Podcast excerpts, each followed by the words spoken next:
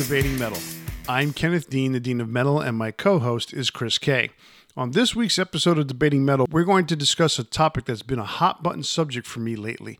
This week, we're talking about band splits. Member turnover is nothing new in the world of bands and rock and roll.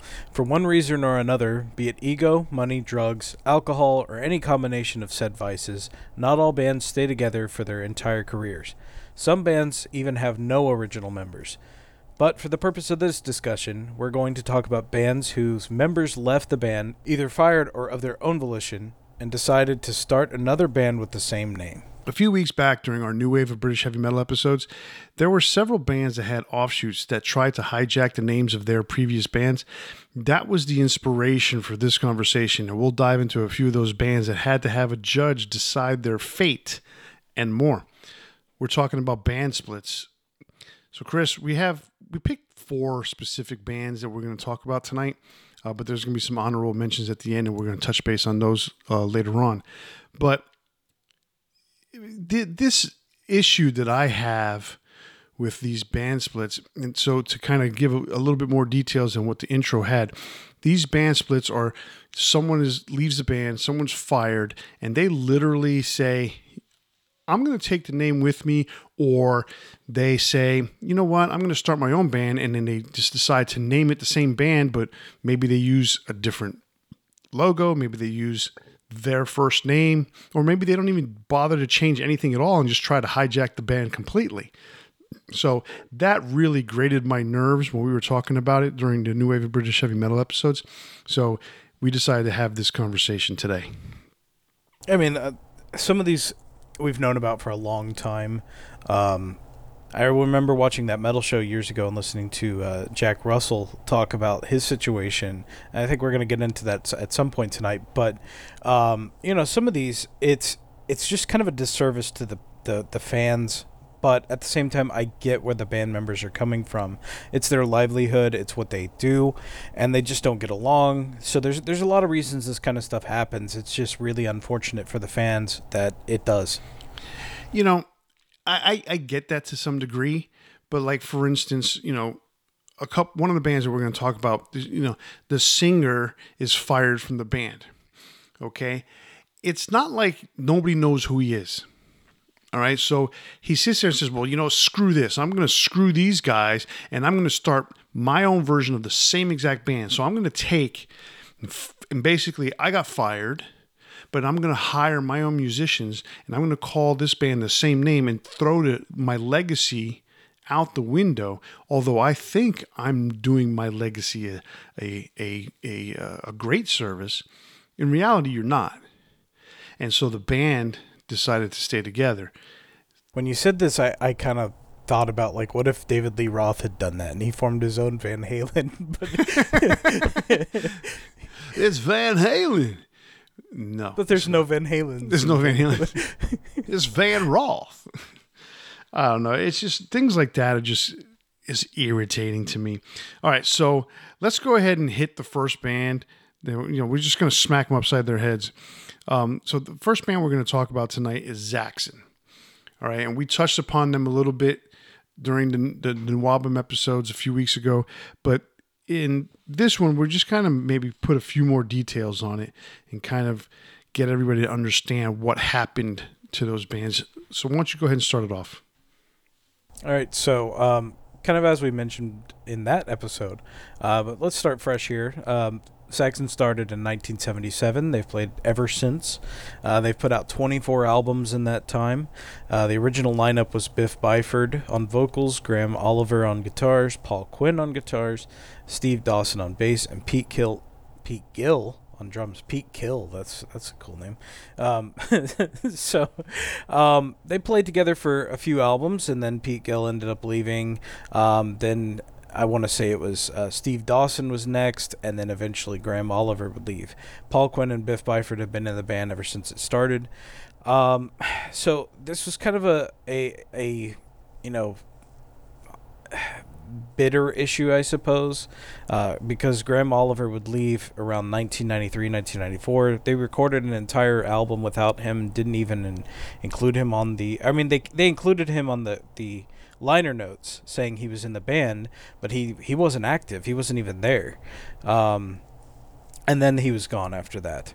So um, Oliver or Graham Oliver and uh, Steve Dawson would meet up and form a, a band under the original name, which was uh, Son of a Bitch, and then they would um, tour. They had Pete Gill join that band, and then um, you know they basically just tried to take over the Saxon name.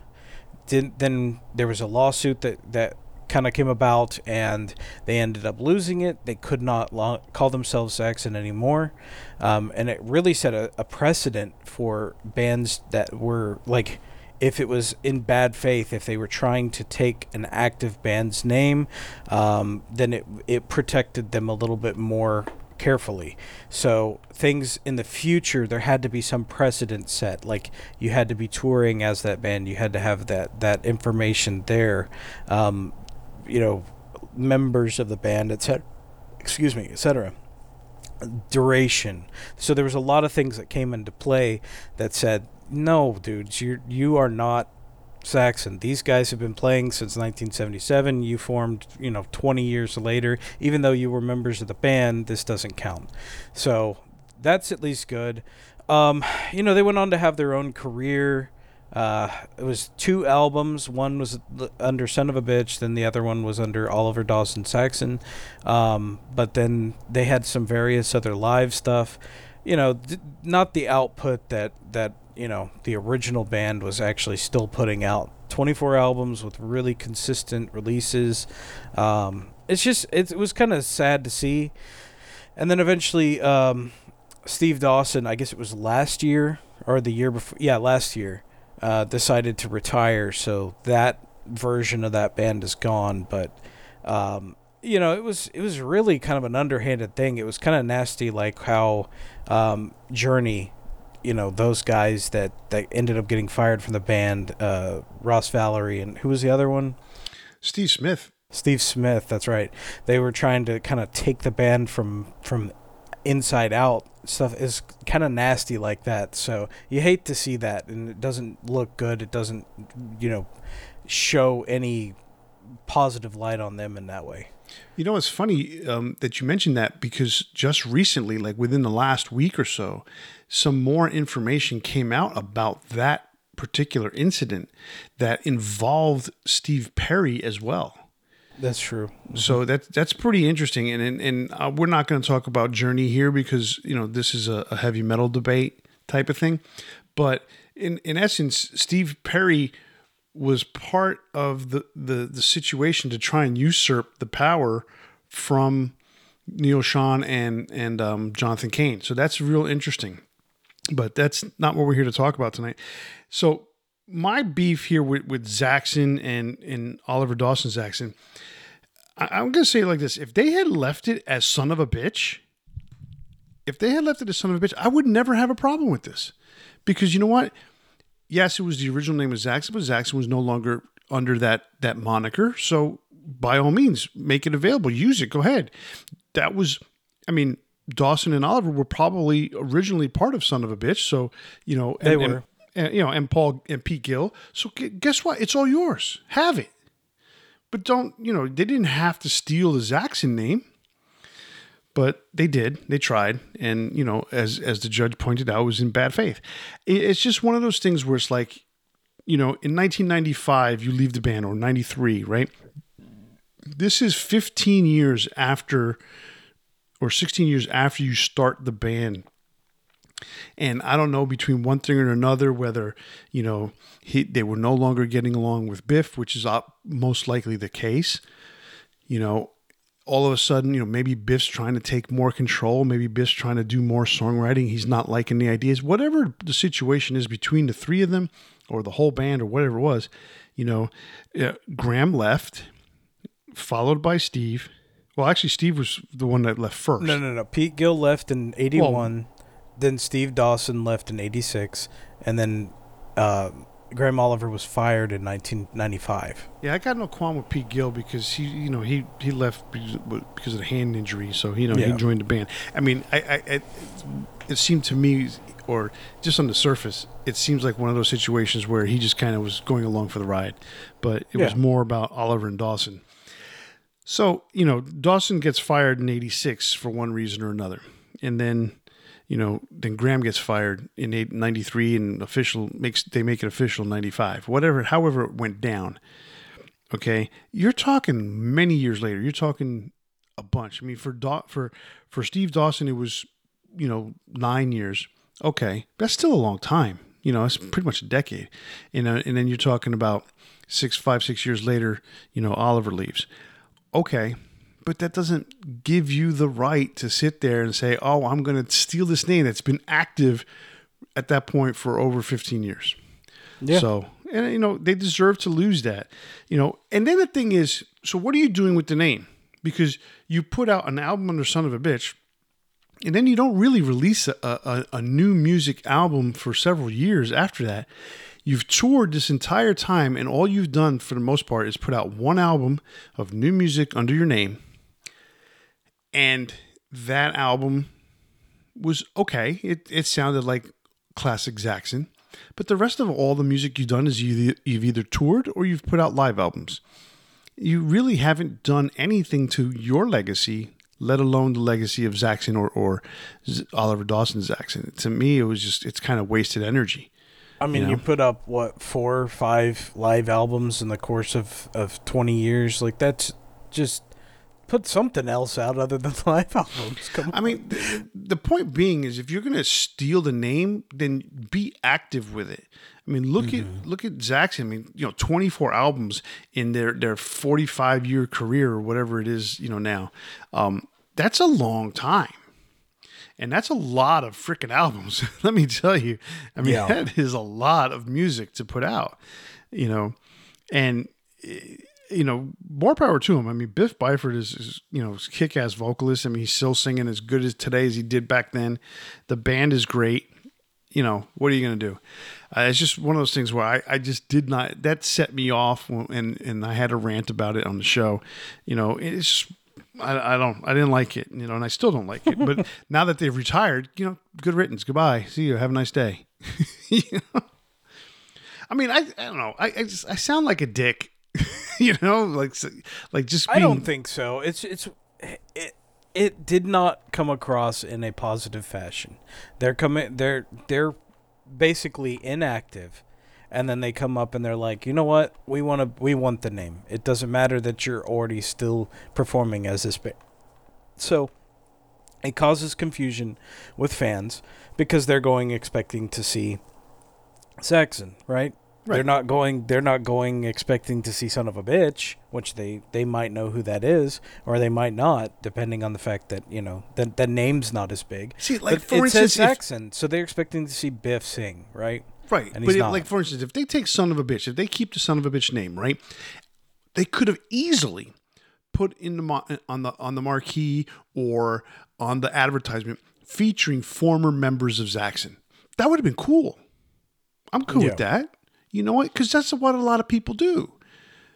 You know, I don't know. It, it depends because that can have a negative thing to it as well, where people go, "Oh, these are just guys like living off of the name of another, you know, there was somebody they used to be part of," and then we, you know, we write an episode about it.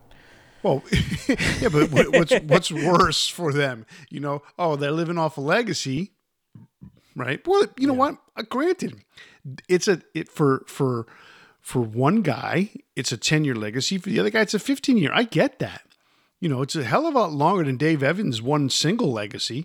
Oh, you know, that lasted six months. But you know, do I, I, think yes I, I I understand where you're coming from when you sit there and say oh well maybe you know it might have a negative connotation because oh these are guys that are former members but you know what if you go out there as a, as a fan and you say oh that's Saxon and it's not Saxon and it's not Biff singing well That's shit just as I have yeah. that's worse to me No, this, I'm thinking more in terms of the time than now. Like now, I think a lot of metal fans they're cool with it now. Like, but then that it might have been different. Oh yeah, well the, the the the information age makes things so much different now. You know, you Yeah. know that when you go to see, and well, and that's not true because there are some people that just have their heads in the sand and they still don't know Yeah. certain things. So you know, it is what it is. All right, so that uh, brings us to the next band that we're going to talk about, which is Queensryche. Now, this one is this one's a little bit more near and dear to my heart, um, and I'm going to be just as vocal and just as annoyed by this one as I was for probably more than than the, the one I was for Saxon, because uh, in the end, my gut feeling, you know, I, I've been a fan of this band since 1983, 84, I guess you could say, and it just broke my heart to see where this band was going, the direction it was being led in by Geoff Tate, and uh, where where it ended up. So let's let's start from the beginning here. Um, we all know who Queensryche is, or most of us should know Queensryche. It was a band started in 1980 out of Seattle, Washington. The original lineup consisted of Geoff Tate on vocals, Michael Wilton on guitars, Chris DeGarmo on guitars, Eddie Jackson on bass, and Scott Rockenfield on drums. Over the years, Geoff Tate and his family, his wife Susan Silver, and their and her daughter Miranda, took more and more control of the band, and um, Jeff himself took more and more control of the songwriting, after, especially after the departure of Chris DeGarmo, um, and he kind of put the band in.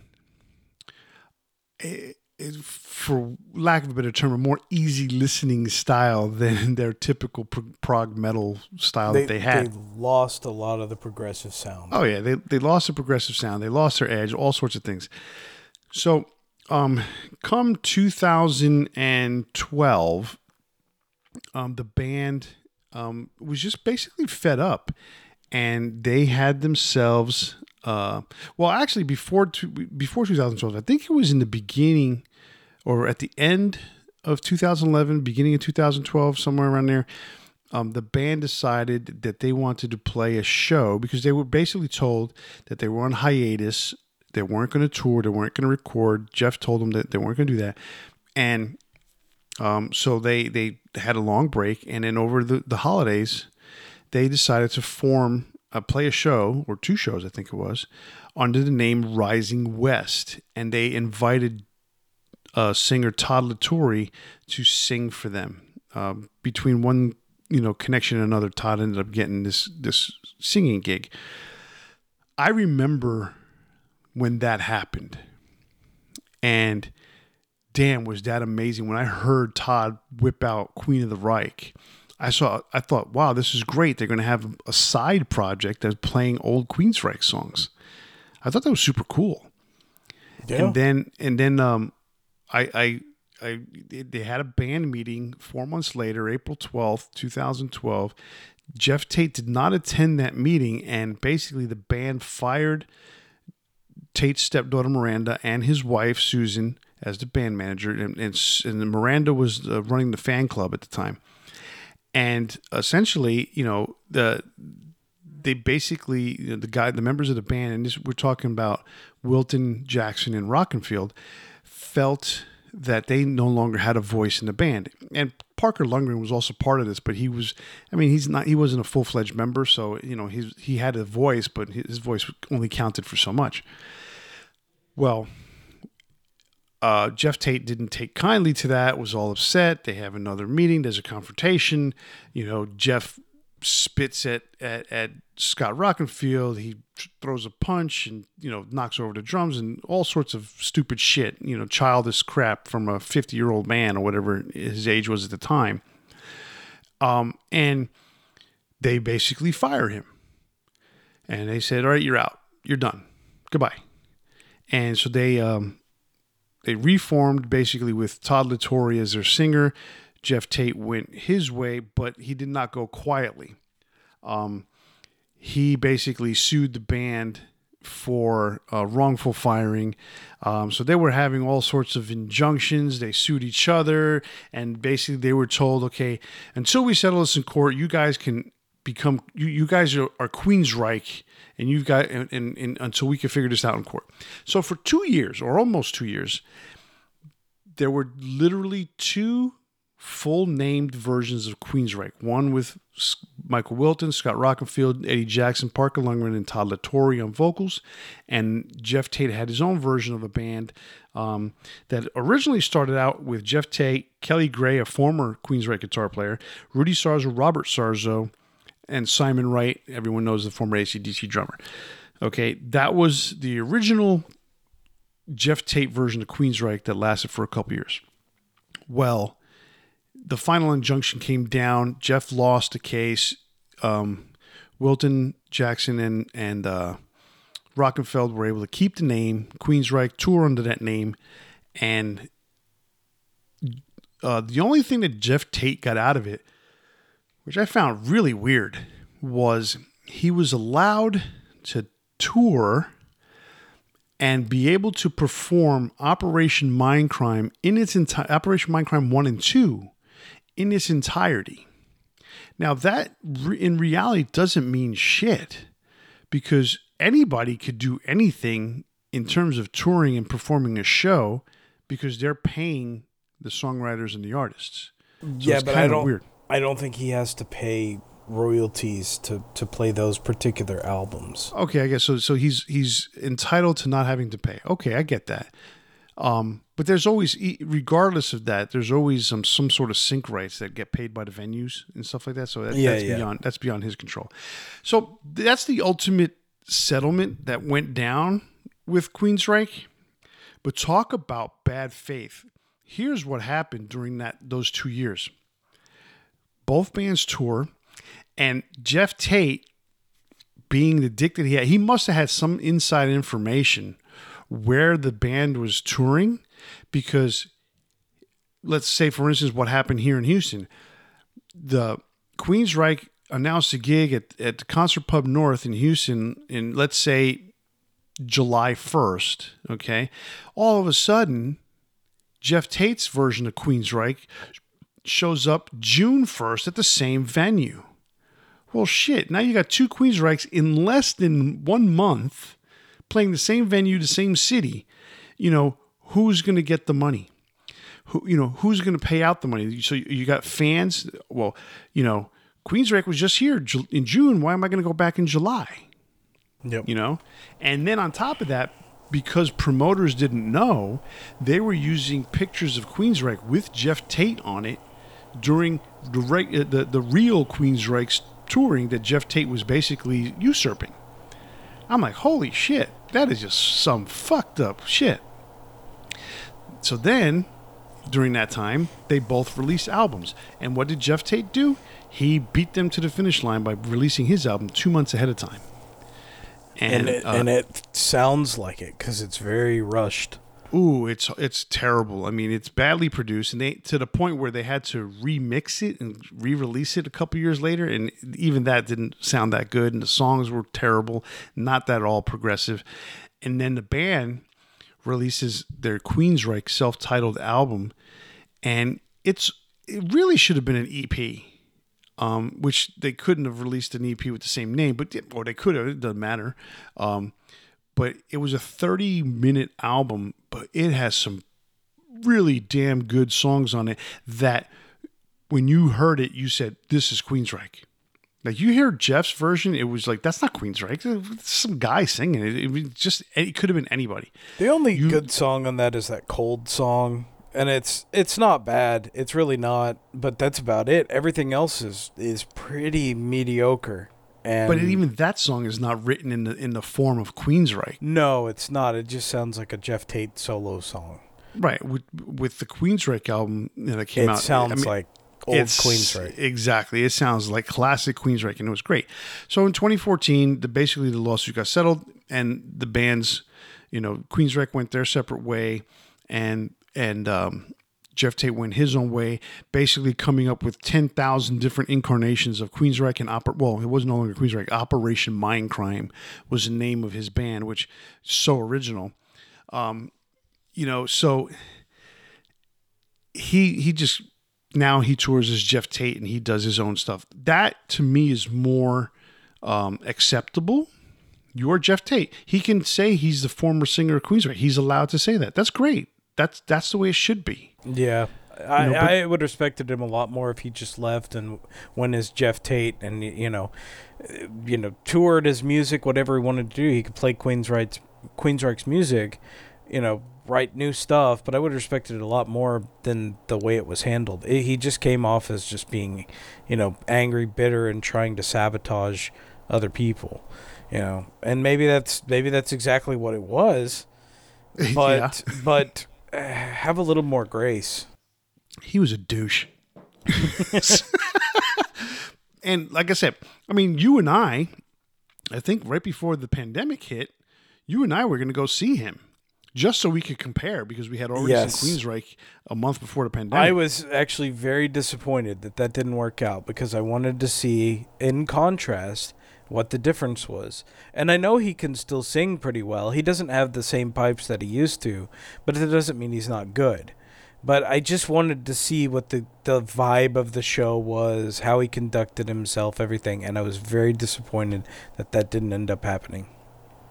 and yes, as a, as was I.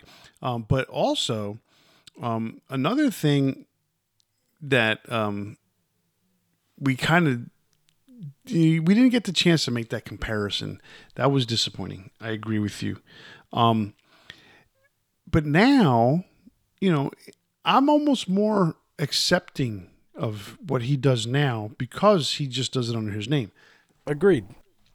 Um, but actually, I saw some video footage of him the other day, and he actually performed Queen of the Reich, which is amazing in and of itself because he had not performed it in years with Queensryche. Yeah. Um, and I think um, hearing Todd sing it uh, kind of gave him a boost in the ass a little bit, but he was able to pull it off for the most part. Um, the band itself didn't seem all that great. You know, they, they were able to pull off the parts, but it just didn't have that same energy Yeah. um, when I, when I saw the video. But I also saw it on and listened to it on my computer screen, which sucks ass. So it's one of those things when you are one member and you don't have the fan base that you used to. You can form a band, but f- hiring guys that are talented, yeah, it's definitely possible. But being able to pay them on the level that they need to be paid is also difficult. So there's a balance that has to be struck. Like a lot of these guys that go and form their own solo band or something like that, they they you know, when metal was bigger than it is now, then it may have been more possible to hire better musicians. You know, like David Lee Roth goes off, he gets Billy Sheehan, he gets, uh, you know, uh, Steve Vai.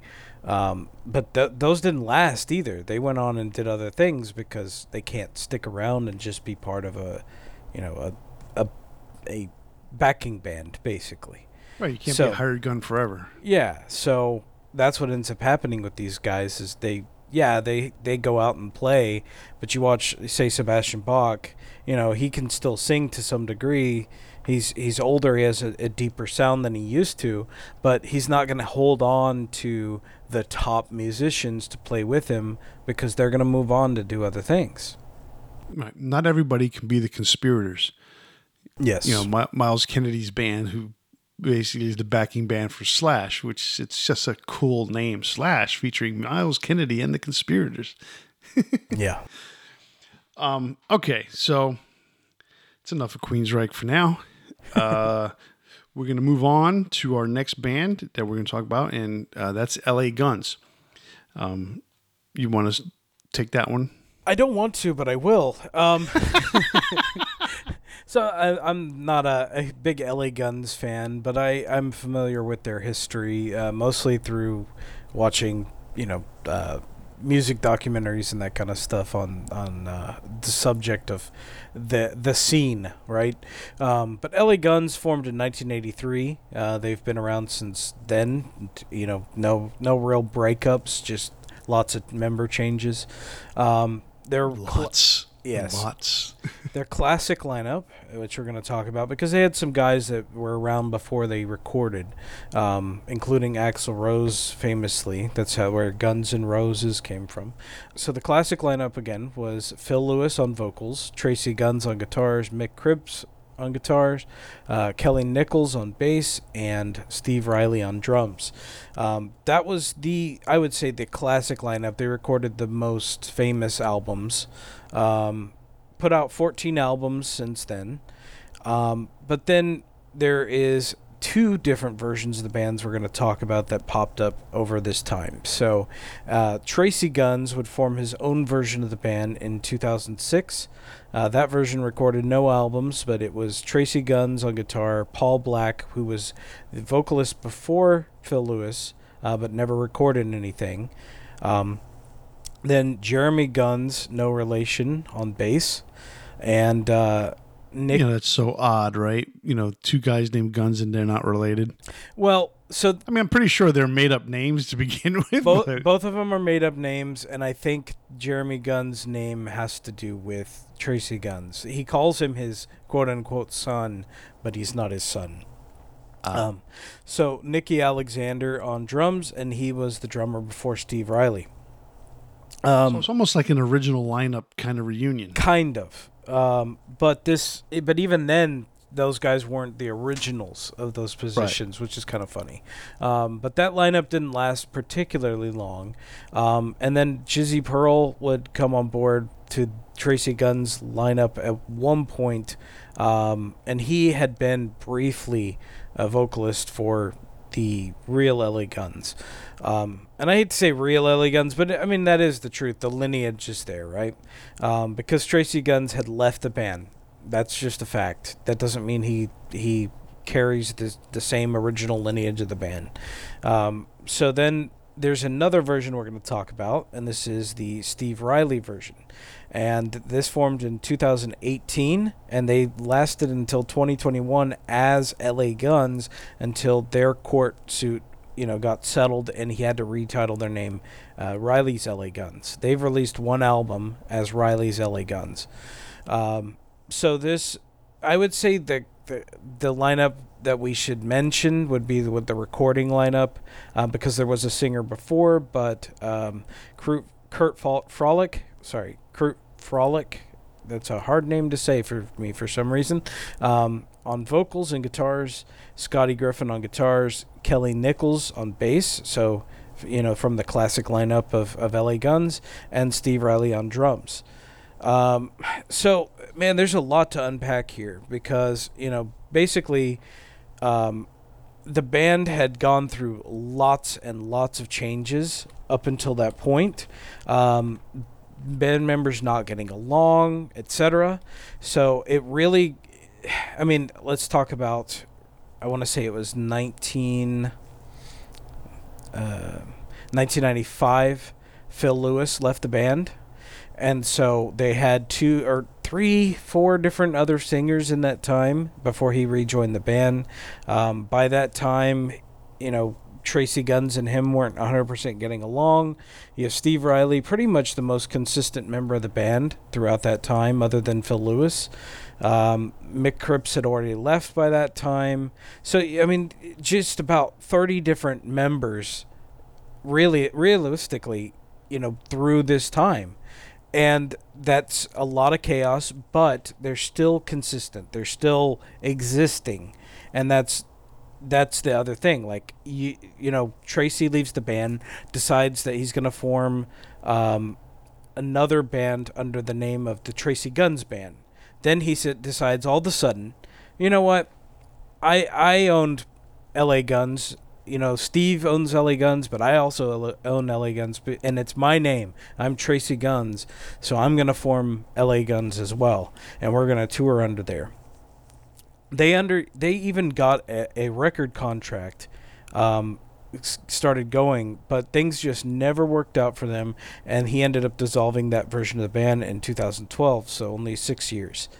So that all happens and then he decides you know we're going to play a couple shows together with uh with Phil Lewis. So they they play LA Guns Phil Lewis plus Tracii Guns. Now this is just those two guys, and then they start reforming a relationship, but then Tracii says, "Well, I don't want to play with Steve, so if I'm going to rejoin the band, I don't want Steve there, and I don't want this this Stacy Blades there." Right, so there, there's all these this back and forth of you know drama of I don't want to play with this guy, I, you know I'm we're not buddies, I don't want to do this, and then they end up reforming uh, the I guess basically the the classic lineup, and then they kick Steve Riley out. So he owns the name. He has equal ownership of the name to Tracii Guns, and that's where that came from. So while I'm not a fan of you know if if you're just the drummer and you're touring as as a band. I, I'm not really a big fan of that. I also understand that he had ownership of the band, and he also kind of got backstabbed by Phil Lewis. So there's this drama that's in this, all of this back and forth, and it's just, just kind of disgusting to watch as a fan. And it makes you, one, not want to listen to the band, either any art incarnation, one, two, or three. But, you know, if you're a, bi- a big enough fan, I guess you can stick with it. But to, to me, it's too much drama. Man, I tried to listen to an album today, and I couldn't tell which, well, I could easily tell it wasn't Phil Lewis on vocals, but it was that Renegades album that came out 2020. And I'm like, this doesn't even sound like LA Guns. Mm-hmm. Like, like the the the thought process behind Stephen Riley forming his own band or his own version of LA Guns with a guy who doesn't even sound remotely close to Phil Lewis.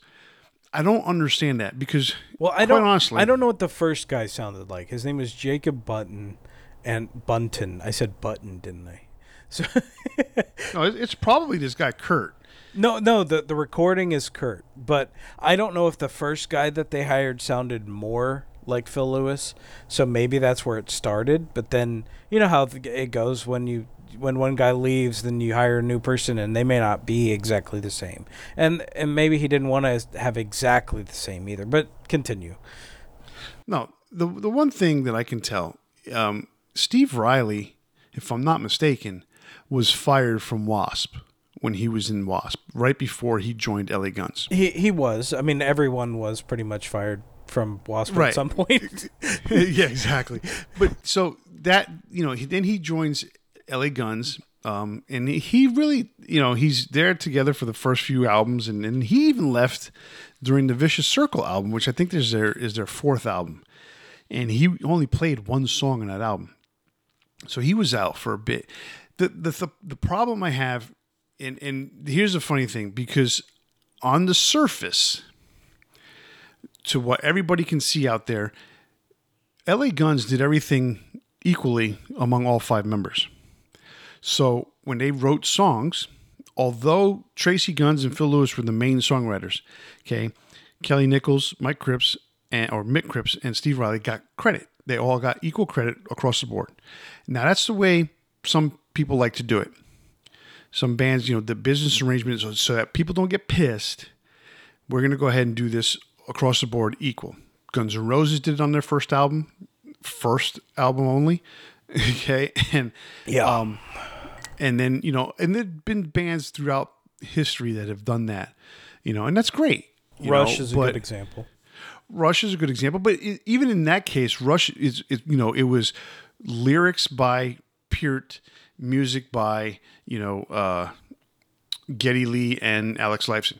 That works out fine. It was that was a three way split, mm-hmm. but that that that wasn't. Uh, they weren't trying to hide that that uh, Geddy Lee didn't play or didn't you know uh, write music. They weren't trying to hide that Alex Lifeson didn't write music. They just flat out said, you know, Neil Peart was the lyricist.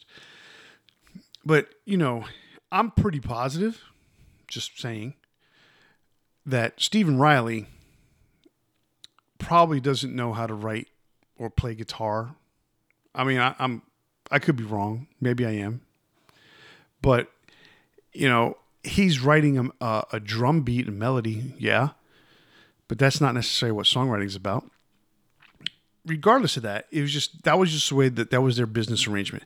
So when you look across the board, you say every album. Well, look, shit, you know, I'm going to go to court. I'm going to say, well, look, look, Your Honor, every album has my name. I'm a songwriter on every single song.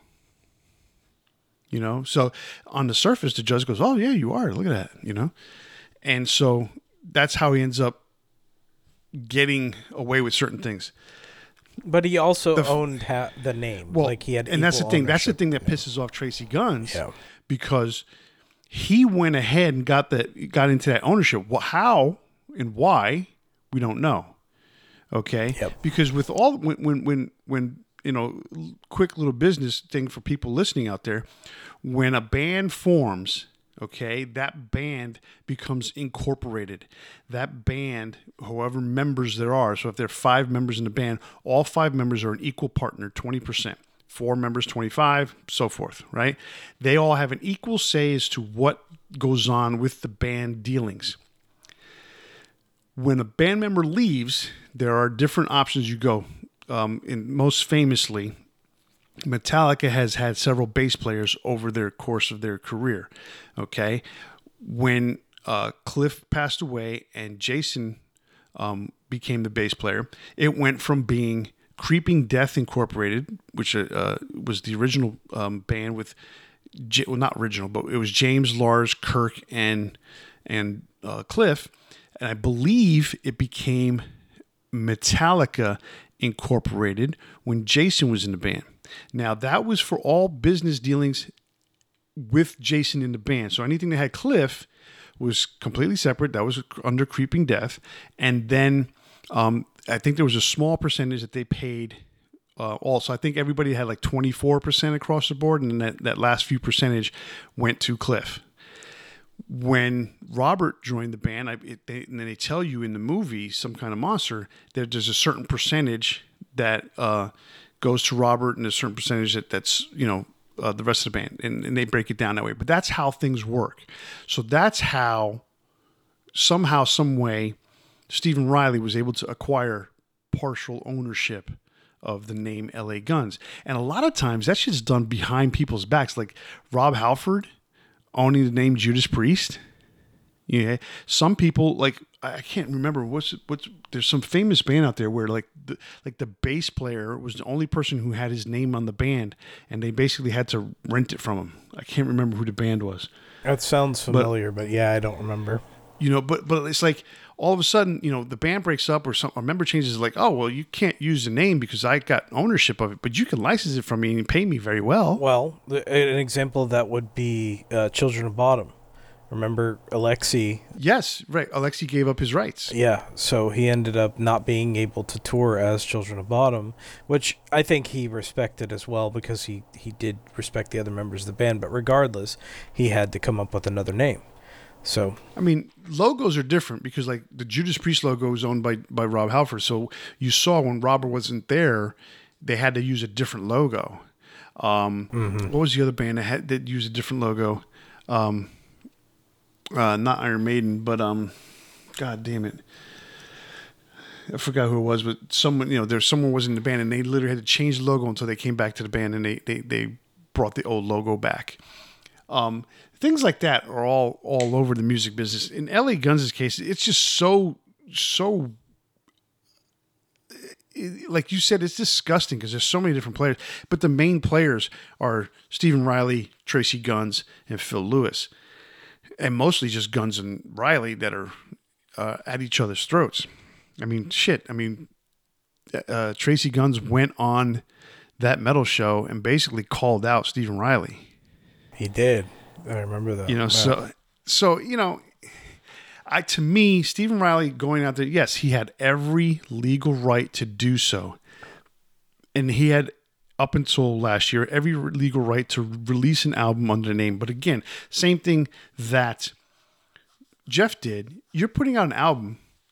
It doesn't sound like Phil Lewis.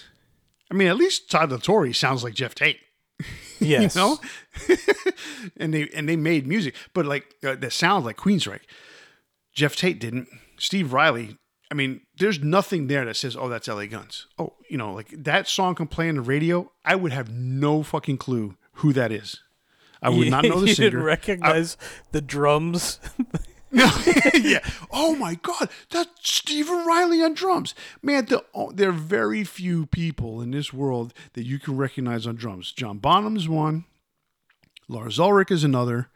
Um, and depending on how a, a, a, a, a drum I don't sound was if I- recorded, It, it, John Bonham is definitely one, and I would say Neil Peart, and Well, Neil Peart, but the problem, the thing with Neil Peart is, is it like, it's it's because it's Rush. I don't think like if you heard Neil Peart somewhere else, I don't know if we'd be we'd be able to recognize him. But Lars, like you know, it's Lars on that Mercyful Fate song because it sounds like Lars. Eh. He's it's re, it's produced and recorded to make sure that Lars comes up front and center on that drum beat. And that's the that's the thing about Metallica. You know, it's it's it's been so superimposed into the sound of Metallica that people don't realize that the two things that are most front and center is the snare drum and the guitar of James Hetfield. Snare drum of I, Lars I Ulrich. don't, I don't think anybody doesn't know that. No, I know that, but what I'm saying is it's just funny because certainly not the high- bass of Jason Newsted. No, it's definitely not the bass of Jason Newsted. But the Metallica's drum sound is distinctive to Lars. Okay.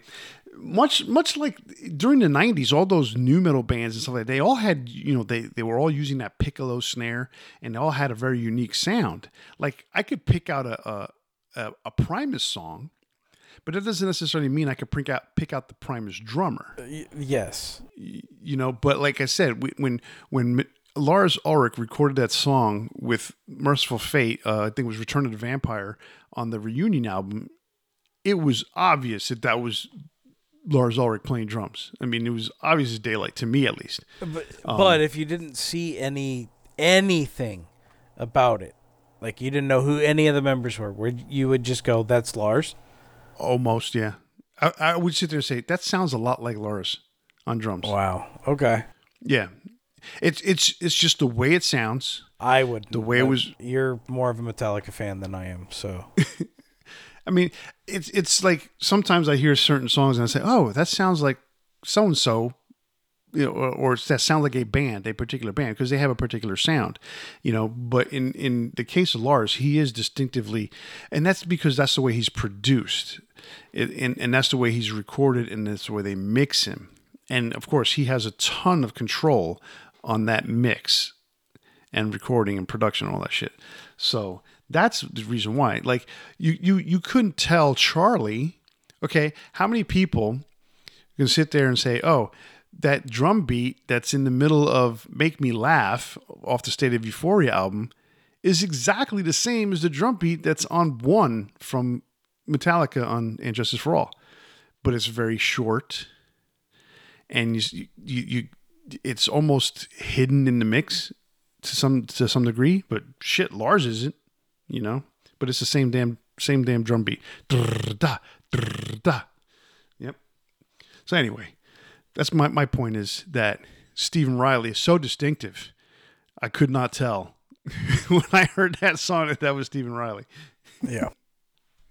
So anyway, LA Guns is is it's it's just a sad, sad state of affairs for that band, and you know to have two competing albums come out, you know, and one sound terribly bad, and you know, and it's funny. There's zero distinction. They use the same exact logo, they use the same exact everything. And it's like seriously, at least at least Geoff couldn't. He didn't use the Queensryche logo. I mean, I give him that much. I mean, he used, used the fleur de lis, but like, He used a Tri-Ryche. He used a Tri-Ryche, but it was I don't know. It was to me it was different. I mean, you saw the name on it. It had a big FU on the ring in the front. Yeah. oh, okay, you I mean on that. the on that album? I thought you meant on his his solo stuff. His solo stuff on- uses a de lis, which is supposed to look like a tri-ryche. You know? Yeah, he has a yeah. It's a it's a uh, it's a variation of the de lis. Yeah. Yeah. I get that. No, he used the Tri-Ryche logo on the On- ring, the FU ring. yes, he did. Because he was trying to stay as as Queensryche. Queensryche. I no, and I I get it, but like the Queensryche, um, for the longest time had used a similar like like the Operation Mindcrime. They they were like Motley Crue. Their their Queensryche name logo always changed. I mean, my favorite was the one that was on the EP, the first EP. That was a great logo, but they've changed it every every album. They use a different logo, like Motley Crue. But anyway, LA Guns. Wow, that's just a fucking mess. For real. All right, so the, the last big band that we're going to talk about tonight is going to be Judas Priest. Um, so the both of us are very familiar with Judas Priest. You know, one of our favorite bands. You know, top top ten for me. I'm probably top six or so. I know it's probably top five for you. Pretty close, um, yeah. If not, I mean top ten at least. Yeah. Right, at least top ten. So, um, I mean, it's it, there's really not a big thing to have to describe Priest. You know, it started in 1969. The classic lineup consists of Halford on vocals, KK Downing on guitars, Glenn Tipton on guitars, Ian Hill on bass, and the classic drummer, um, the one that was there the longest up until Scott Travis, was Dave Holland. Um, they Dave Holland left after Ram It Down. Uh, after Ram It Down, and Scott Travis has been in the band ever since. So since 1990, Travis has been in the band. Um, think about that. That's what uh, 10, 30, 30 plus years, 32 years. It's it's been a while for for Scott. That's why they're inducting him along with Dave Holland, along with Les Binks, into the uh, Rock and Roll Hall of Fame uh, under that special category that Judas Priest got, got the participation award for. Um, that's a whole nother episode. anyway, um, so Priest has two issues. Um, Al Atkins in 1998. See, this one I think is is lesser, but continue. It's it, it's lesser. Yeah. Yes, it's lesser. Um, although, although Okay, he has this album. So is the, the band the album called Victim of Changes? Yes, it is. Okay, so the album's called Victim of Changes. Is that the one that has the the, the same cover that looks like Sin After Sin? That's the issue that I have with it. Right. Okay. so, all right. Al Atkins was the original singer for Judas Priest, to the point where, he, if I'm not mistaken, was he not the only? Well, actually, is he not the only original member of Judas Priest, and, and, it's like Ian Hill was not even a founding okay, member. So there's two bands called Judas Priest, right? There's his original band, which broke up, and then he formed, reformed Judas Priest, which we know has KK Downing. Um, but yeah, Ian Hill was a member of that band. So okay. there is there is like this. It was the same year, but um, there is this kind of like dis uh, what's uh, disputed history of of Judas Priest, right? Where they say it like, oh, it formed back then. No, that wasn't technically the same band, but he used the same name because they liked the name and they wanted to use it again. Then when he left, he he okayed them continuing with using the name. So there was really no okay. ev- and no like discrepancy there. It wasn't that he didn't like, oh, I, I you know that's my name. He gave it to them. So, right. Okay. So anyhow, he had he has zero zero and I put it this way Dave Evans has one up on him. He has zero songs recorded on record as Judas Priest with him on vocals. Yes. Okay. Nothing. And basically since the first album it's been Rob Halford. So this guy 1998 former lead singer of Judas Priest for all of however many months, um, or a couple years, whatever, releases an album called Victim of Changes because, yes, he was one of the songwriters on the original version of Victim of Changes, which came out on Sad Wings of Destiny, which is Judas Priest's second album. And he forms this band with Paul May on guitars and Pete Ems on bass. Oh, and guess what? Dave Holland on drums, former Judas Priest drummer. Which, in in essence, Al Atkins had never had anything to do with Dave Holland, by the way, because that's three drummers down the line after Judas Priest had started. Yeah, I mean, as far as recording with him, I think they actually were kind of all somewhat friends.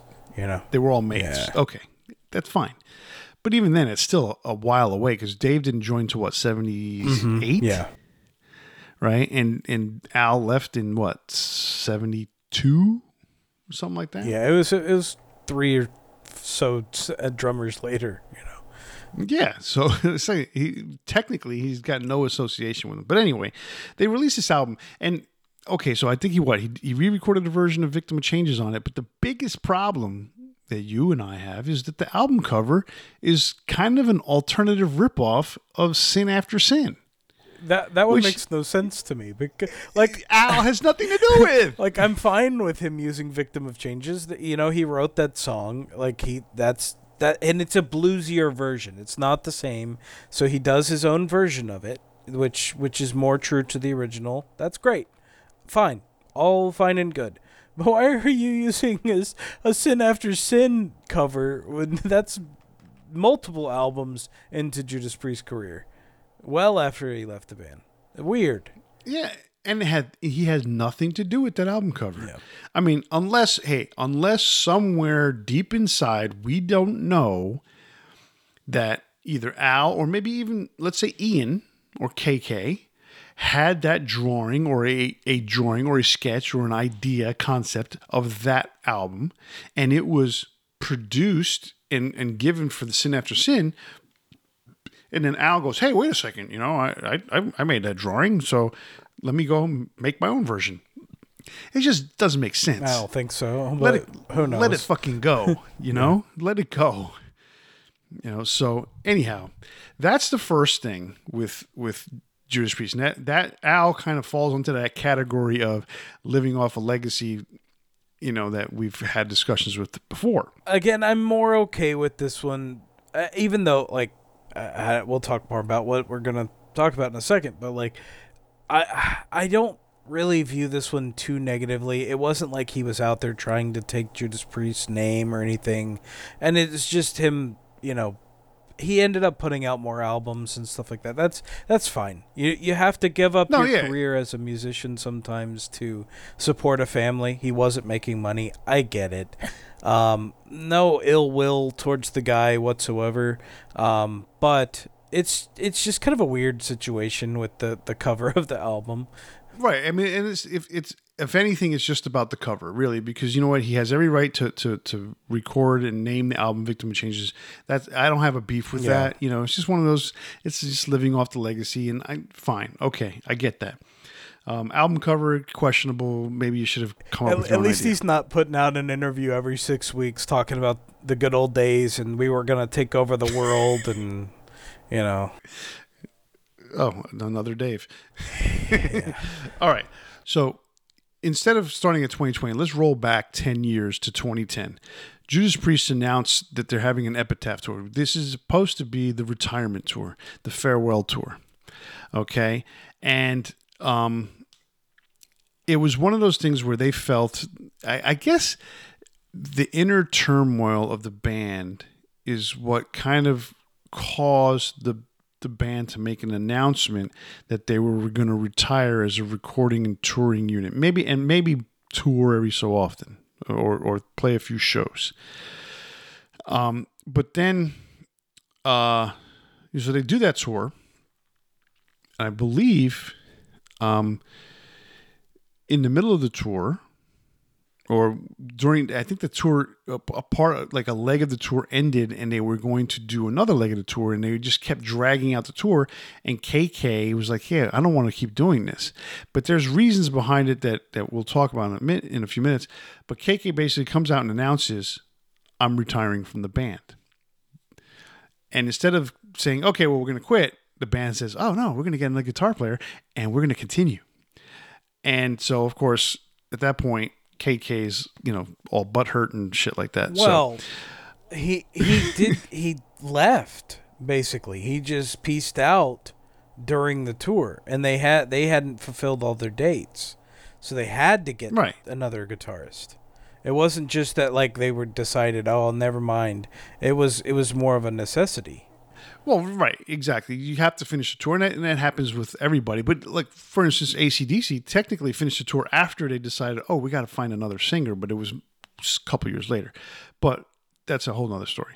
Um, so yeah, so they had to find a replacement, which they ended up picking up Richie Faulkner, who used to play for uh, Lauren Harris, with Lauren Harris's Steve Harris's daughter, um, and great guitar player. I mean, excellent guitar player looks like KK Downing, Oh, if you ask me. a little bit. Yeah. a little bit. So anyhow, Junior. um, they fin, yeah, they finished a tour, and after they finished the Epitaph tour, they said, "Wait a second, we're not going to retire.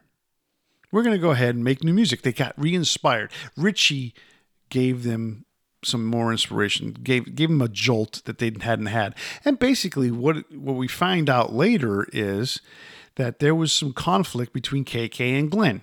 With KK out of the picture, there's more harmony within the band, and all of a sudden now the band feels better about themselves and they decide they want to continue as a unit as opposed to, you know, basically bickering all the time and and not having fun on tour. I get it. That happens all the time. That's fine. That works. So now fast forward to 2020 somebody named Kenneth, not me, decides he wants to put out an album, record some tracks. Hey, more power to you. You're allowed to do whatever you want. And then we find out the name of KK's album, a band album, and everything. It is KK's Priest. Now, I'm sorry. Legally, nobody can do anything. I get it. And that's where, you know, this falls in the category of living off your legacy, which, hey, he's got a really long legacy. But it's one of those things like people know who you are. Get off of it. But, you know, you you can you have other commentary to say about it. Well, I mean, uh, this one's tough for me because I get where he's coming from. I get that you know there's all this drama in the band, especially after listening to Rob Halford's book. Right? You you you know that it's not as simple. It's not as cut and dry as just you know th- you're in the band or you're not in the band. Right? There's a there's a lot of drama that goes into being part of a brotherhood of a band, right? And you're I mean, tra- yes, there's, there's you're always that. traveling with these people constantly. And we know that KK and Glenn had a rivalry, which brothers have rivalries, right? You know, you want to be better than your brother or you want to show, you know, that you're just as good, etc. And they each were were soloists, they each were excellent guitar players, and I get that. But they had always had this kind of, you know, back and forth relationship and as time was going on and they're they're getting older and they're you know you've lived this life for so long i get it it's not always going to be the same. So especially when glenn was sick like i guess kk thought he would just be invited back to to fill in that position and and no like he left them in a lurch he left them in a bad position you know? Well, to, to kind of to kind of follow up on that real quick, in 2018, Glenn Tipton was, um, or actually, Glenn Tipton revealed that he was diagnosed with Parkinson's disease, which he already knew knew that for a while. Um, and so he stepped down from touring. He still recorded songs. He still so he still was part of the recording process, the songwriting process. Um, not completely involved in like all every single aspect, but uh, uh, you know, for the most part, uh, he was involved as much as he could be involved. Um, touring wise, they decided to get Andy Sneap, their producer, to, to fill in for him on guitars. That's where KK got butt hurt because they didn't invite him back. Continue. Yeah, so I it's one of those those subjects that's that's really tough because KK is very much responsible in his part for the sound of Judas Priest.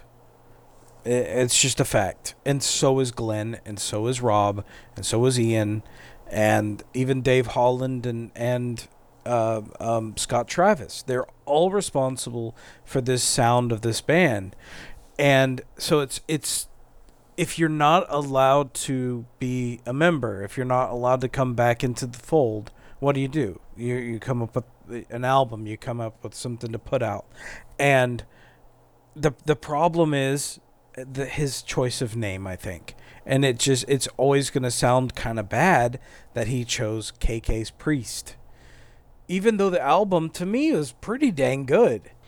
Oh, the album's pretty damn good. Here's the so there's more to the whole KK's Priest thing that we didn't mention. Okay, Who's the singer on KK's Priest album? Former Judas Priest vocalist Tim the Ripper Owens. Who's the drummer that's announced? Now, here's the thing. They could sit there and tell me till they're blue in the face that Les Binks played drums on the album, and I call no, he, bullshit. they didn't claim that. No, he didn't? Okay, He because- toured with them when they first started, and then he he just either physically couldn't handle it or like legitimately he did get injured when he was when he was performing, and he wasn't able to to continue playing with them. They got a new drummer, and it's you know is a much younger guy that that played more in the style of what like say Scott Travis does. So you know that that works out better for the genre of music they're trying to play because i don't think les binks was gonna be the right guy for that band no, absolutely not. I mean, he just he could not keep up with the band. so you know, for for what it's worth. So, you know, I don't have a I do. I do have a problem with KK Priest's name. I get that. Uh it, it's just like yeah, he has a legacy. Yes, he has um the right to do something like that. But I still feel, hey, you know what? I got a band together with my former mates. Okay, we're gonna come out. Dude, call yourself, you know, studded leather or something associated with the, with priest, but not blatantly taking the priest name. Because you know what? What do you and I from time to time call priest? Like I just did. We call him priest. yeah We know who that is. Everybody calls, even Rob. I mean, when you listen to interviews, he goes, you know, oh, it's priest, priest, priest, priest, priest. You don't hear the Judas a lot. You don't want to get, you don't want to stumble across the syllables. You just say priest. mm-hmm. So for KK to turn around and call it KK's priest, he's trying to jump on that name. It is absolutely clear that that's what he's trying to do. But he could have easily called it KK's, you know, uh, Metallian, KK's Metal Gods, K, whatever. No, not Metal Gods, because that would have that would have brought a lawsuit from Rob instantly You um You the, know, the, KK KK's Vengeance. That would have been great. the, but the thing is that uh, basically nothing starting with k everything would be fine um so so the thing is though that there's that name recognition and i understand why they go after it because there's a built-in fan base there. There's that and when you're having to start like it's easy to say for the other guys well you know you're you're you're taking our legacy. At least he wasn't it wasn't judas priest at least he didn't go out there going uh, and calling himself Judas Priest. It's not like anybody was fooled and be like, wait, wait, wait, Judas Priest is KK's priest now? No, nobody got fooled by that. At least there's that, right? But there's that built-in name recognition. He's having to start fresh. Rob knows firsthand how hard it is to start fresh. It wasn't easy for fight. It wasn't easy for for um for two. but but you know it's still part of the gig. Like if you have to go and start a new band, man, KK's what, 50 something years old now? No, no, no, no. 60? He's like in his mid sixties. 60s. Okay. That's that's tough for him to go start and play, you know, and not have anybody know who the hell KK's priest is. So Yeah, I'm again, a little it- more lax on this one than some of the others. Yes, It's not as vindictive It's not a as- full blown ripoff. Yes. It's not as vindictive as as you know calling yourself LA Guns. And no, the LA Guns is a fucking mess. Um, okay, so we we've gotten to the point here now. We're gonna talk about a few bands that may or may not have done it the right way. Okay, so since we're on the subject of Priest, and since you just mentioned it, Rob Halford left Judas Priest in 1992, um, and along with it, he took the logo and uh, hit. Uh, originally, he was in his intention was to return to Priest. He just wanted to get a side project off his chest. That side project was Fight.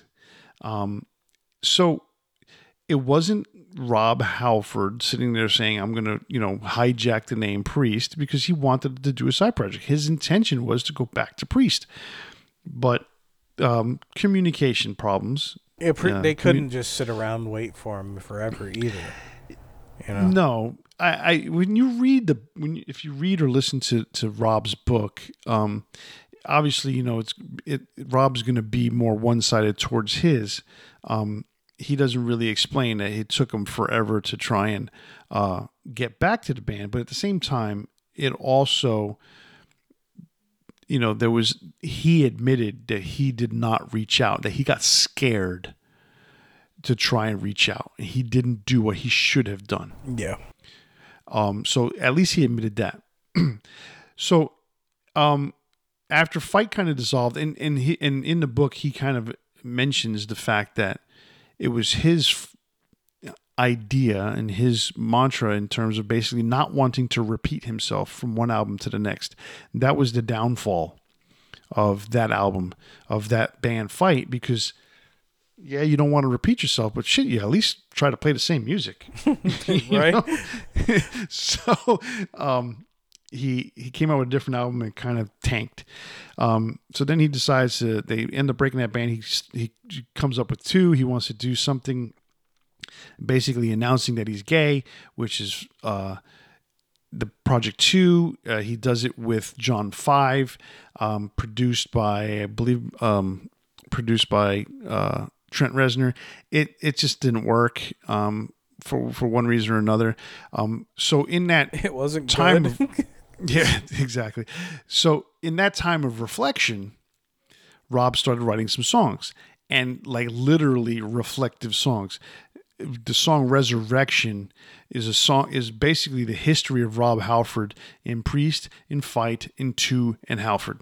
It's a really great song. It's a really great album. That album, um, he named the band Halford. Okay, that, that's you know he still didn't hijack Priest, so he did things the right way. yes, Um, I, I like that. And then, you know, that led to the eventual reunion uh, back in Judas Priest. I, I, I like the way he went about his business in terms of not trying to hijack. Although he did hijack the logo, and said you can't use it, and they didn't until he came back to the band. yeah, but he didn't make his like Halford logo. You know, the Judas Priest logo. At least, No, no, he, he went way out of his way to change things a lot. Um. Okay, so that's that's um. Judas Priest, Rob Halford, he did things the right way. One band, interestingly enough, that done something. Um, Venom. They're they're currently two Venoms out there. One's Venom, one's Venom Inc., which is you know, it's not like uh, what do you call it? It's not uh, Mantas's Venom. It's not uh, you know War Machine's Venom. It's not Abaddon's Venom. It's Venom Inc., which I think is a pretty cool way of going about being a dick and, and stealing the fucking name. but it's a cool way of being a dick. cool way of being a dick. Um, the band. So I mean, we all know who Venom is. Uh, well, not everybody, but Venom, one of the originators of the new wave of British heavy metal, uh, uh, thrash metal, black metal, speed metal, all that shit. You know, Motorhead kind of sounding band. Um, they were they sounded just as bad as Motorhead, um, but they were playing a, a different style of music. They are very influential in the world of black metal. Um, very uh, influential in in lots of different cases, and their original members were um, Mantas, Cronos, and uh, was it uh, Abaddon? Was the original drummer? I believe so. Yes. So they um, they then, you know, through time, bands change, and they ended up getting this guy uh, Tony Demolition Man Dolan as their bass player and singer after uh, Cronos left, and Cronos's real name is Conrad Lant, and then he then Demolition Man left, and Cronos replaced him, and he's been in Venom ever since. Now Venom exists with Cronos is the only original member, but now Venom Inc. has uh, at one point had two original members, and they just now have one with his, which is uh, um, what's his face, Mantas Jeffrey Dunn, and they have a different drummer, and they have the second Venom singer, which is uh, Demolition Man Tony Dolan. So they're both going around playing as Venom. It's it's confusing for sure, um, but I believe that's a legal thing that they have now going on so that they can perform that way. Realistically, it's like, why don't you just get that shit together? Well, You know, I mean, and, and do the right thing. to some degree I'm I'm okay with it because it is that that like 90s lineup and there may be fans of that version of the band right and some we've seen with other bands that like say with um what's her name's uh, Jude, uh not just Priest, um uh, Black Sabbath Black Sabbath reformed the Dio era version of the band but as um Heaven and Hell. All I could think of was The Devil You Know, and I was like, that's not the name of the band. So, so Well, that had everything to do with Sharon Osbourne. it did, but I was I'm I was fine with that. You know, I was fine with that incarnation of the band having their own identity too. So I'm in some regard I'm like, you know, them being Venom Inc. is fine.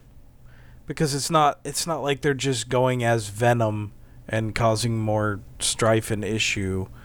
It's the same logo That that is true. I don't know. with with ink on them. It's a, it's a little weird. I mean, you know, I guess it doesn't piss me off as much because you know, it, it's weird because Tony's the second singer and he was there for a significant amount of time. I guess only six was it six years, eight yeah Uh, six years. something like that. I mean, yeah. I mean, they released a bunch. He, I remember when he became a member of the band. Um, I don't remember at what point he left, but I mean, it's uh, three obviously albums, it's- so I mean that's that's Yeah, a so- significant amount of time to me. But by that time, Venom was was just not the same band anyway. Um, recordings sounded better per se, but they, they just weren't the same band anymore. They, the whole um, Satan thing kind of got worn out by that point. But um, anyhow, Venom exists in two different forms: Venom and Venom Inc. Um, another band that was pretty popular in the '80s, Ratt, uh, have had some issues with um, Bobby Blotzer. Um, the, for for a quick summary of Ratt, you know, they were big band in the 80s, you know, part of the quote unquote hair metal scene. Um, the 90s just kind of basically put them to bed Destroyed them. and they just they, they, I mean they just couldn't keep up and the, the music didn't didn't didn't go over very They, well. it wasn't. Um, it wasn't even just the grunge scene. Like the the thrash guys didn't like them either. So they, Oh, yeah. they, they yeah, no, it didn't work out for them. So, I mean, so they actually kind of uh, got back together in '99. They released a couple albums, um, but anyway, in the mid the mid 2010s, they stopped becoming a regular touring unit. Bobby Blotzer wanted to continue playing, so he basically, literally hijacked the, the band to the point where he called a band meeting between him, Stephen Pearcy, and Warren DeMartini. Because they were WBS, they were the controlling interest of the band, or so he thought. And when they didn't show up to the meeting, he basically fired them and says, "You know what? I'm here. I'm the only one here at this meeting, and I am uh, now taking control of WBS, which is was uh, Warren, uh, Bobby, and Steven. That's what WBS stands for. And um, so he decided to do to go and tour as Ratt, not even Bobby Blotzer's Ratt, but as Ratt. And so he got sued by Juan Croucier or Cro- what how you ever say his name, uh, the bass player. He got sued by Steven on a separate occasion. He got sued by Warren DeMartini. The first one to sue was Warren, and he lost the suit because you know the judge didn't realize that Warren uh, that that Bobby had really basically pulled the wool over everybody's eyes by having this meeting and declaring himself the sole owner of WBS. So Warren lost that injunction, but then Stephen and Juan sued successfully in two different cases. Bobby lost his his uh, lawsuit, but he kept touring as Bobby um, as Ratt, excuse me, and then eventually, um, they fired Bobby. Well, what happened was that the judge declared that the original Ratt partnership from 1985 was still valid, and so because it was still valid, that meant that Stephen and Warren had a voice, and so did Juan. And basically, the three of them said, "You know what, Bobby? Goodbye." Fired him. WBS doesn't exist anymore, and now Stephen Pearcy's basically the only one in Ratt because Warren doesn't want to tour anymore. Actually, Juan's with Stephen.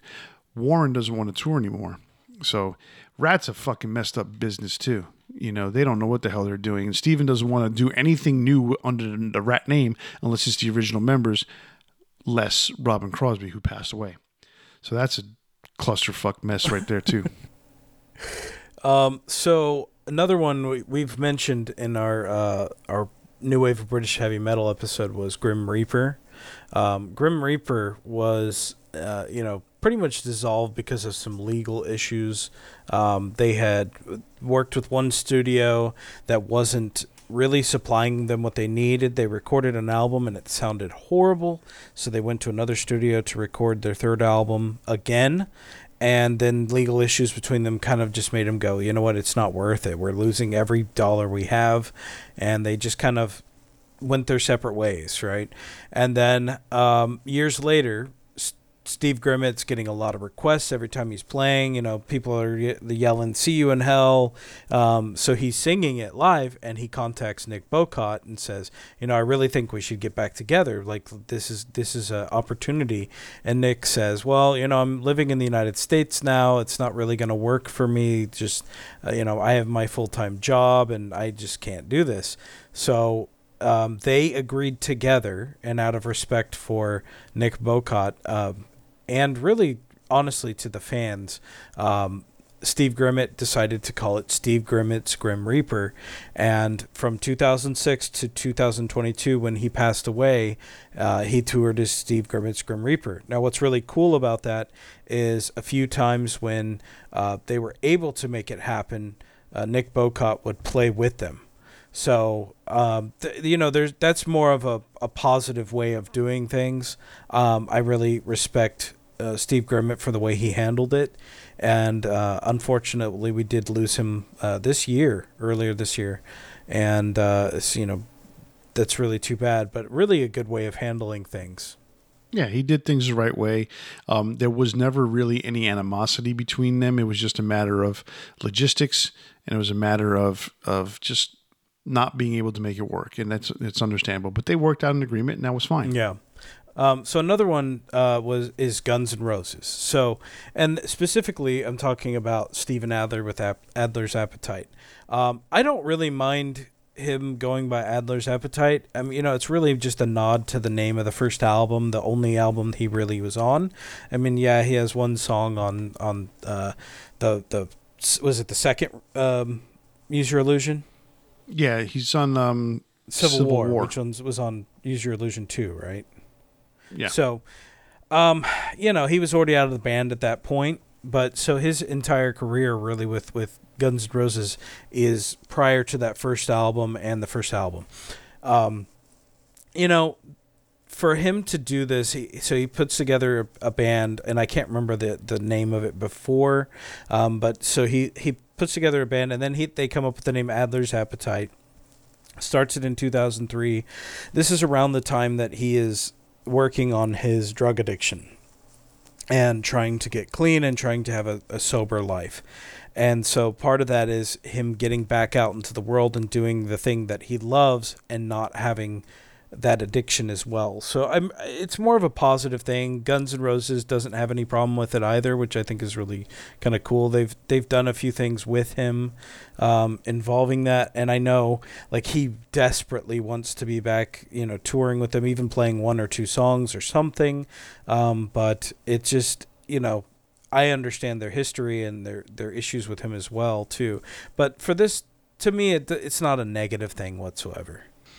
No, not at all. I mean, it obviously, you know, he's got to play on words off of the, the first album.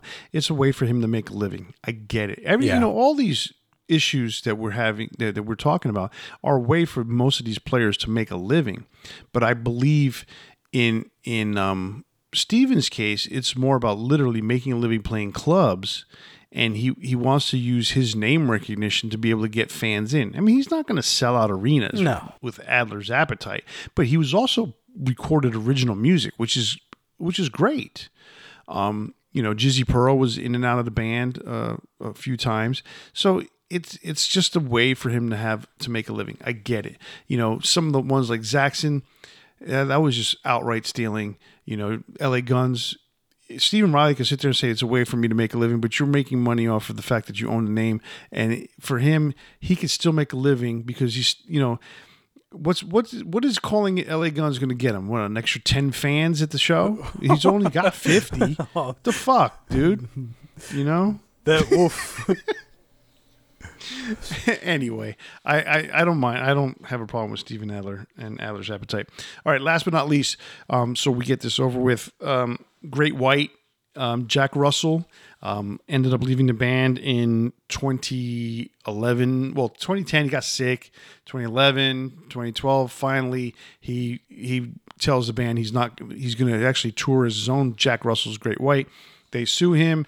The lawsuit ends up being where um, was it Michael Lardie, uh, the the the oh, uh, Tony Montana, I think is the is the bass player's name, and uh, oh no, it's not Tony. It, it, Tony was a bass player, it wasn't him. It was uh, the drummer who got who was part of the band that got rights, and then of course Mark Kendall, the guitar player. They they successfully sued Jack Russell for the rights of the name Great White and all its uses, but they were kind enough to license the name Great White to Jack Russell, and Jack Russell can now play as Jack Russell's Great White, and both bands exist. Yay for them. Um, it's that's another mess. It's not as bad as freaking LA Guns, but it's another. That mess. one was kind of sad too because Jack had gotten injured, and while he was injured, then they basically just kicked him out of the band yeah, there's. I think there's a lot more to it than than, than that simple. But yeah, it it it comes across that way, and it's funny because you know there was supposedly so much that he's going to be back, he's going to be back, he's going to be back, and he said that he was going to be back, and then all of a sudden, yeah, well, he has to meet all these criteria before he can get back, and he's like, what? You know, I didn't know that, and then he said, "Fuck it, I'll make my own band." Yep. so anyway, that is the end of band splits. I hope that uh, we didn't grieve or, or air too many grievances tonight. Make it sound completely negative. But hey, you know what? This was um, just a way to get shit off our chest. All right, so that brings us to tonight's Big Four. And oddly enough, it is the Big Four LA Guns songs. Um, this was a tough one for both of us. I'm gonna I'm gonna go out on a limb there.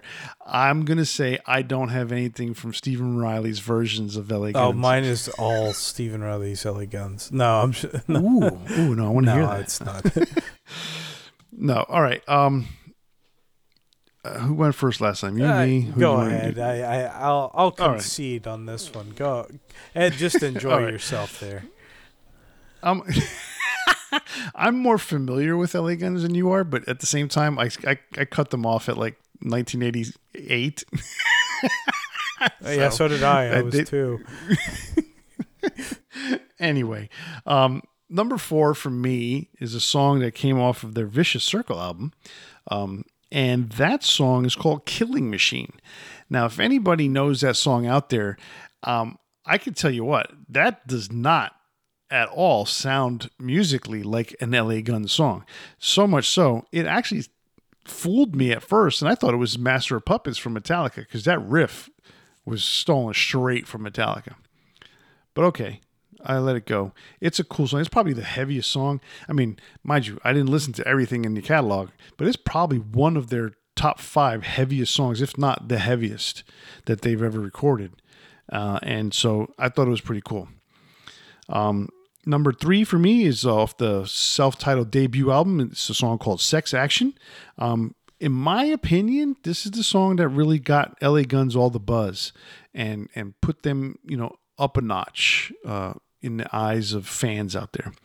Uh, number two is the song "Never Enough" that comes off the Cocked and Loaded album. It that's got a cool and catchy riff, uh, cool and catchy melodies, and a cool and catchy chorus. So it's very cool and catchy. Um, and it's some really good guitar work on that song.